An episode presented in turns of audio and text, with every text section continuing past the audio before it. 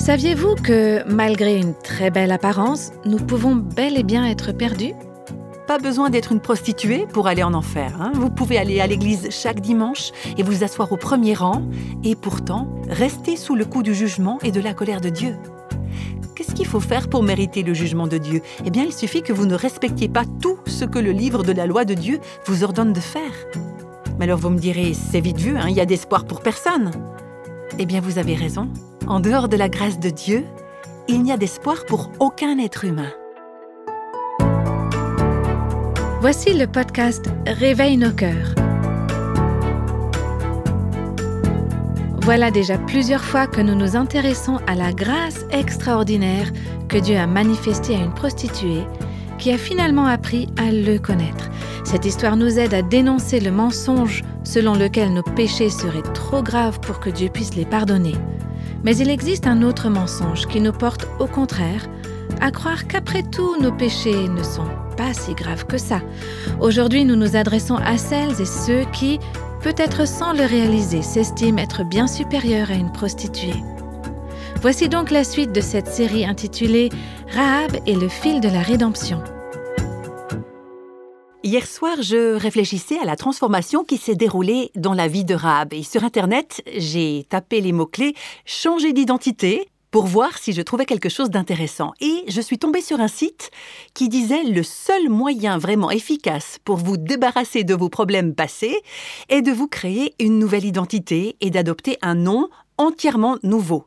Et tout cela, vous l'attesterez avec un jeu complet de documents authentiques. Alors seulement vous pourrez oublier vos anciens problèmes et garantir votre liberté future. Alors je ne sais pas exactement ce qu'ils proposent sur ce site, mais ils affirment qu'ils peuvent vous fournir des pièces d'identité authentiques. Il n'y a aucune fraude, il n'y a rien d'illégal. Moi, je ne sais pas ce qu'il en est, je ne vous propose pas d'essayer, mais je sais que si vous voulez régler votre passé, le laisser derrière vous et vous tourner vers l'avenir, vous avez effectivement besoin d'une nouvelle identité. Et c'est ce dont on va parler aujourd'hui. On va découvrir dans la parole de Dieu comment ça s'est passé pour Rahab et comment ça peut se passer pour nous. Pour connaître l'histoire de Rahab, on s'est penché sur ce que nous en dit l'Ancien Testament et plus précisément le livre de Josué. Mais maintenant, on va se tourner vers le Nouveau Testament où on trouve trois références à Rahab. J'aimerais examiner avec vous la première de ces références aujourd'hui et puis on verra les deux autres la prochaine fois. La première référence arabe dans le Nouveau Testament se trouve dans l'Évangile de Matthieu au chapitre 1, c'est dans le premier paragraphe. Exactement, le tout premier paragraphe du Nouveau Testament fait référence arabe. Peut-être que lorsque vous lisez la Bible, vous le sautez, ce passage du premier chapitre de Matthieu. C'est ce qu'on appelle une généalogie. Et peut-être que vous vous dites J'arrive même pas à prononcer tous les noms de ces gens, je ne sais pas qui ils étaient et je doute d'avoir besoin de le savoir. Moi, je vous dis que si vous sautez les généalogies, vous allez rater des points intéressants et je vais vous expliquer pourquoi. Je lis le premier verset du premier chapitre de Matthieu, généalogie de Jésus-Christ, fils de David, fils d'Abraham. Abraham engendra Isaac, Isaac engendra Jacob, Jacob engendra Judas et ses frères. Là, on est en train de suivre la lignée de Judas. Et à la fin du verset 4, on lit Nasson engendra Salmon, Salmon engendra Boaz de Rahab. Boaz engendra Obed de Ruth, Obed engendra Isaïe, Isaïe engendra David. Cette lignée qui passe par Judas et David aboutit finalement à Christ lui-même. Et qui est-ce qui apparaît dans cette lignée? Eh bien, c'est Rahab, la prostituée. Elle n'est plus à Jéricho, elle se trouve dans l'arbre généalogique du Christ. Et ça, c'est un exemple extraordinaire de la manière dont Dieu agit dans une vie. La grâce de Dieu a offert à Rahab une toute nouvelle identité. Il a réglé son passé et lui a permis d'affronter l'avenir sans crainte. C'est un changement d'identité complet. Il y a effectivement de nouveaux documents. Et cette femme apparaît ici dans un tout nouveau cadre. Rahab a échappé à la mort. Elle a été sauvée. La ville de Jéricho a été détruite, mais Rahab en a réchappé. Elle n'a pas été délivrée puis abandonnée en dehors du camp des Israélites, elle n'est même pas devenue une Israélite de seconde classe, Dieu l'a richement bénie. Elle a été greffée dans une toute nouvelle famille. Et maintenant, elle fait partie d'une toute nouvelle communauté de foi, le peuple d'Israël. Rahab se marie dans la famille de Nasson, dont nous savons par l'Ancien Testament que c'était un prince important de la tribu de Juda et que c'était le beau-frère d'Aaron, le premier grand prêtre. Rahab devient la mère de Boaz et l'arrière-arrière-grand-mère du roi David, lui-même ancêtre de Joseph, l'époux de Marie de Nazareth, qui a donné naissance au Christ. J'espère que vous m'avez suivi. Hein. Alors Dieu nous montre là une femme païenne, idolâtre, immorale, il lui sauve la vie, il lui donne une valeur, un but, un sens à sa vie, et il fait d'elle et de sa famille des membres honorables de la nation juive, et ensuite il la place dans la lignée familiale du Christ. Et n'est pas la seule personne surprenante qu'on trouve dans cette liste. Si vous voulez creuser un peu plus ce sujet, vous pouvez passer en revue toute la généalogie. Mais le fait que cette lignée comprenne des personnes comme Rahab nous donne un immense espoir. On aurait vraiment pu imaginer que Dieu se montrerait plus pointilleux concernant la lignée de son Fils. Mais la première épître aux Corinthiens nous dit ceci. Mais Dieu a choisi les choses folles du monde pour confondre les sages. Dieu a choisi les choses faibles du monde pour confondre les fortes. Et Dieu a choisi les choses viles du monde et celles qu'on méprise celles qu'on considère comme insignifiantes, pour réduire à néant ce que le monde estime important. Ainsi, aucune créature ne pourra se vanter devant Dieu. Vous voyez, quand vous avez un passé comme celui de Rahab et que vous vous retrouvez au paradis, vous ne pouvez pas avoir la prétention de dire Je suis arrivé là parce que j'étais quelqu'un de bien. En réalité, personne ne peut dire ça. Quand on étudie la vie de Rahab, c'est évident pour tout le monde que Rahab n'est pas arrivé là par ses propres moyens. Il s'est vraiment passé quelque chose, quelque chose qui lui a donné une nouvelle identité et qui l'a mise dans cette lignée familiale. Personne ne peut se vanter devant Dieu, parce que Dieu a choisi ceux qui étaient humbles, méprisés, insensés, faibles, et non pas ceux que nous aurions probablement choisis si c'était nous qui avions écrit le scénario. Alors voilà Rahab, la prostituée cananéenne, qui devient Rahab, la princesse juive. Pour un changement d'identité, ça, c'est un changement d'identité. Quelque part, Rahab renonce maintenant à son appartenance, à sa citoyenneté à Jéricho. La belle affaire, qu'est-ce qu'elle avait à y perdre? Mais quand même, hein, elle doit renoncer à cette identité-là pour s'identifier au peuple du Dieu vivant elle ne peut pas conserver la double nationalité. Alors je sais que c'est possible hein, dans certains pays, certaines personnes le font aujourd'hui, mais pour Rahab, pas de double nationalité. Et pour nous non plus, si on prend cette image, il n'y a pas de double nationalité possible. Soit nous sommes citoyens ou citoyennes du royaume de ce monde, soit nous sommes citoyens ou citoyennes du royaume de Dieu. On ne peut pas avoir la double nationalité et Rahab va se marier selon la foi de son nouveau peuple, conformément à sa nouvelle identité, et elle va élever ses enfants dans la foi du peuple d'Israël. Maintenant, cette histoire soulève une question, parce que, selon l'Ancien Testament, il était interdit aux Israélites de s'associer avec les Cananéens. Rahab était cananéenne. Il était interdit aux Juifs d'épouser une cananéenne, alors comment Rahab a-t-elle pu vivre en Israël et épouser un Israélite? J'ai envie de dire que la réponse est simple.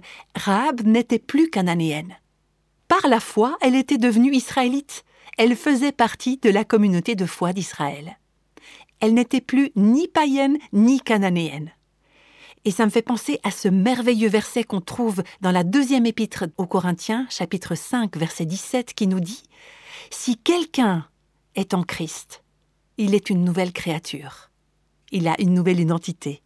Les choses anciennes sont passées, voici, toutes choses sont devenues nouvelles. Là, il se passe vraiment quelque chose de fondamental. Si vous êtes en Christ, vous n'êtes plus ce que vous étiez autrefois. Oui, vous l'avez été autrefois, mais vous ne l'êtes plus aujourd'hui. Vous êtes une nouvelle création. Vous avez une nouvelle identité. Vous avez de nouveaux papiers d'identité, un nouvel avenir, votre passé est réglé et il y a de l'espoir pour votre avenir. Et la grâce de Dieu est tellement grande qu'il n'y a pas de cas désespéré. En matière de péché, il n'y a pas de pécheur ou de pécheresse que Dieu ne puisse sauver. C'est ce que nous enseigne l'histoire de Rahab. Si Dieu a pu sauver quelqu'un comme elle, malgré son passé d'immoralité, d'idolâtrie, eh bien il peut sauver n'importe qui. Récemment, j'ai lu l'histoire d'une militante homosexuelle bien connue. Elle a lancé une revue homosexuelle et puis elle s'est tournée vers Christ et maintenant elle utilise sa revue pour aider celles et ceux qui sont piégés dans un style de vie homosexuel à trouver la liberté en Christ. C'est une femme qui est venue à la rencontre de cet activiste et qui a simplement cru que Dieu pouvait la sauver par sa grâce. Elle lui a partagé l'Évangile et cette militante a fait confiance à Dieu parce que Dieu a mis la foi dans son cœur. C'est ce qui est arrivé à Rahab et c'est ce qui est arrivé à cette ancienne militante homosexuelle.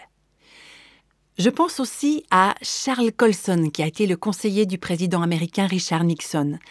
Il était l'homme de main de la Maison-Blanche à l'époque. Hein. En 1974, il a été inculpé pour avoir essayé d'étouffer le scandale du Watergate.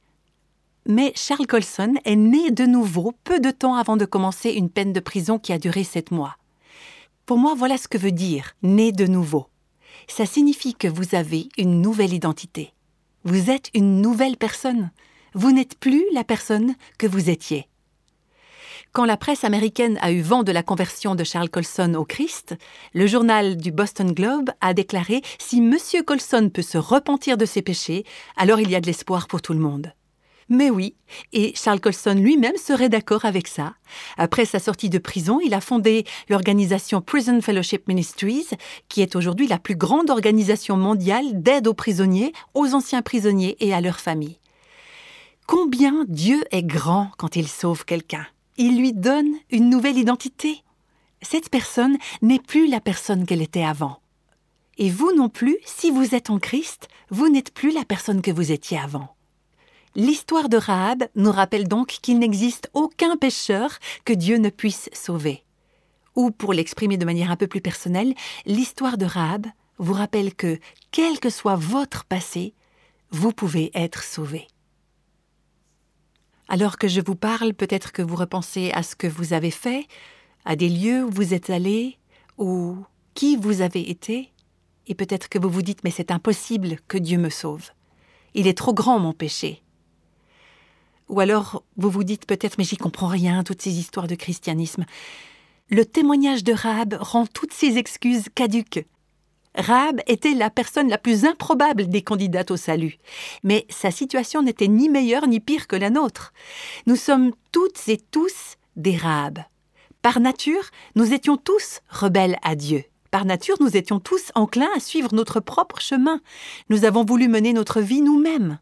Et ça a conduit certains d'entre nous à la prostitution, d'autres à l'abus de drogue ou d'alcool, et d'autres encore à l'orgueil, à la suffisance, à la bonne conscience religieuse. Pas besoin d'être une prostituée pour aller en enfer. Hein. Vous pouvez aller à l'église chaque dimanche et vous asseoir au premier rang, et pourtant rester sous le coup du jugement et de la colère de Dieu. Qu'est-ce qu'il faut faire pour mériter le jugement de Dieu? Eh bien, il suffit que vous ne respectiez pas tout ce que le livre de la loi de Dieu vous ordonne de faire. Mais alors vous me direz, c'est vite vu, hein, il y a d'espoir pour personne. Eh bien vous avez raison. En dehors de la grâce de Dieu, il n'y a d'espoir pour aucun être humain. La grâce, c'est l'amour et c'est la compassion de Dieu qui le pousse à intervenir en notre faveur. C'est ce cordon rouge de l'histoire de Rahab. C'est le sang que Jésus-Christ a versé à notre place en paiement de notre péché. Rahab n'a pas été sauvée grâce à son caractère, grâce au bien qu'elle avait fait. Elle vivait dans une ville corrompue, elle menait une vie corrompue. Elle n'a pas été sauvée parce qu'elle avait bien agi ou parce qu'elle s'était rachetée elle-même de ses fautes. Mais elle a été sauvée par la grâce de Dieu. C'était une faveur qu'elle ne méritait pas. Et c'est exactement le sens de l'Évangile. Là où le péché abonde, on pourrait dire la prostitution de Rahab, la grâce surabonde c'est ça la bonne nouvelle de l'Évangile. Le prédicateur anglais Charles Spurgeon, dans son message sur Rab, nous dit ceci Pour Christ, le plus grand des pécheurs est aussi bienvenu que le plus parfait des saints. Nous avons toutes et tous besoin de Christ. Je pense aussi à quelqu'un comme John Newton. Il a vécu dans les années 1700. Il avait vraiment eu une vie de rébellion et de débauche. Il avait été impliqué dans la traite des esclaves pendant des années. Et c'est lui qui a écrit le fameux cantique Amazing Grace. Grâce étonnante au son si doux qui sauva le misérable que j'étais. C'est ce que dit le début du cantique. Alors si vous ne vous êtes jamais reconnu dans cette personne misérable, vous ne pourrez jamais vraiment chanter Amazing Grace. C'est quand vous ressentez au plus profond de vous-même combien votre péché dresse un mur entre Dieu et vous, et que ça vous saisit, que ça vous accable, alors là, la grâce de Dieu vous paraît étonnante. Vers la fin de sa vie, il devait avoir 82 ans à l'époque, John Newton a dit J'ai pratiquement perdu la mémoire, mais je me souviens de deux choses. Je suis un grand pécheur et Christ est un grand sauveur. Et voilà tout ce qu'on a besoin de savoir. On peut oublier tout le reste. Il faut qu'on se souvienne de ces deux choses. Je suis un grand pécheur, une grande pécheresse, mais Christ est un grand sauveur. John Newton n'a jamais arrêté de s'émerveiller du fait que Dieu l'avait sauvé. Vous savez, mon père non plus n'a jamais cessé d'être étonné de ce que Dieu l'avait sauvé. Tout au long de sa vie chrétienne, jusqu'à ce qu'il parte pour le ciel, quand il racontait dans quelles circonstances Dieu l'avait trouvé et comment il l'avait délivré de sa vie passée, eh bien il pleurait parce qu'il savait qu'il était un grand pécheur. Mais il savait aussi que Christ était un grand sauveur. Pour moi, c'est très important de vous rappeler, mes chers amis, que vous et moi, ne méritons pas plus la grâce de Dieu que John Newton ou que Rahab On n'est pas mieux lotis. Le psaume 14, versets 2 et 3 nous dit L'Éternel du haut des cieux regarde les fils de l'homme, pour voir s'il y a quelqu'un qui soit intelligent, qui cherche Dieu. Tous sont égarés, tous sont pervertis. Il n'en est aucun, aucune, qui fasse le bien, pas même un seul, pas même une seule. Vous et moi ne valons pas mieux que Rahab la prostituée, ou que John Newton le marchand d'esclaves, ou que Charles Colson l'homme de main de la Maison Blanche, ou que cette ancienne militante lesbienne qui a récemment trouvé la foi en Jésus-Christ. Nous sommes toutes et tous sous le jugement de Dieu. Et il n'y a que sa miséricorde qui le pousse à nous sauver encore et encore. Il y a un vieux cantique qui dit à peu près ceci Merveilleuse grâce de Jésus elle atteint celui qui est tombé le plus bas, et par sa puissance de vie, elle fait de lui l'enfant chéri de Dieu. C'est fort, ça. Celui qui est tombé le plus bas devient l'enfant chéri de Dieu. Rahab la prostituée devient Rahab, l'ancêtre de Jésus-Christ. C'est un miracle. Et le cantique continue, elle lui assure la paix et le ciel pour l'éternité, et la merveilleuse grâce de Jésus est venue jusqu'à moi. Personnellement, je suis infiniment reconnaissante que cette merveilleuse grâce de Jésus soit venue jusqu'à moi. Et en terminant, j'aimerais juste vous rappeler que non seulement vous, vous pouvez être sauvé, quel que soit votre passé, mais l'histoire de Rahab nous rappelle aussi que les personnes que vous connaissez, les personnes les plus éloignées de Dieu, peuvent elles aussi être sauvées des amis, des êtres chers pour qui vous êtes en souci, des enfants, un compagnon, un conjoint, un frère ou une sœur, des collègues, un voisin, une voisine. Quand je lis l'histoire de Rab, je suis stupéfaite de voir jusqu'où Dieu peut aller pour racheter et sauver les personnes apparemment au-delà de toute chance de salut. Vous imaginez, Dieu a envoyé deux espions à Jéricho. Mais les informations qu'ils ont recueillies lors de ce voyage n'étaient pas vraiment nécessaires. Dieu savait déjà comment il allait conquérir cette ville. Et les informations que les espions ont obtenues n'ont eu aucune incidence sur la stratégie du peuple d'Israël. Alors pourquoi Dieu les a envoyés là-bas? Moi je crois que c'était pour sauver Rahab. Et ça me fait penser à la visite de Jésus dans la région de Samarie. Pourquoi est-ce qu'il est allé là-bas? Parce qu'il y avait là une femme qui avait été mariée cinq fois une femme qui vivait avec un homme qui n'était pas son mari. Et dans sa providence, Dieu a envoyé son Fils à cet endroit précis pour amener cette femme à la foi et au salut, pour s'offrir lui-même à elle comme l'eau vive dont elle avait besoin. Pourquoi est-ce que Dieu a envoyé les espions à Jéricho si ce n'est pour trouver Rahab et la sauver de la mort? Quel Dieu merveilleux que ce Dieu qui cherche à sauver les humains, qui ne regarde pas à la dépense et qui va jusqu'à envoyer son Fils Jésus-Christ sur cette terre pour apporter le salut. Est-ce qu'au fond de vous, vous vous sentez comme Rahab la prostituée Ou est-ce que vous vous voyez comme elle? Peut-être que vous êtes une personne croyante, ou peut-être pas, mais qui que vous soyez, j'aimerais vous dire que Jésus vous offre un changement d'identité. Et c'est un changement qu'il offre aussi aux personnes qui vous entourent, ces personnes qui comptent pour vous, ces personnes pour lesquelles vous priez, et j'ai envie de vous dire, n'arrêtez pas de prier, n'arrêtez pas de crier à Dieu et de lui demander de sauver ces personnes. Parce que Dieu fait des miracles. Il a pu changer Rahab la prostituée en Rahab la princesse juive. Il a fait d'elle l'ancêtre de Jésus-Christ. C'est vraiment un miracle. C'est un miracle. Et ce miracle n'est pas seulement pour elle, il est possible aussi pour vous et moi. Gloire à Dieu. Amen.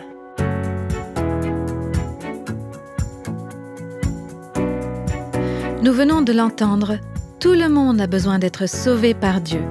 Ce message fait partie de la série Rahab et le fil de la rédemption, une série grâce à laquelle nous apprenons ensemble à connaître l'histoire de Rahab, la prostituée. Votre vie porte-t-elle les marques d'une foi véritable, de cette foi qui conduit au salut?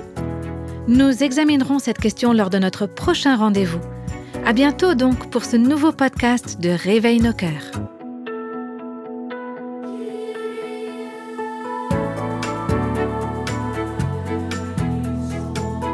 Tous les extraits de la Bible sont tirés de la version Louis II 1910.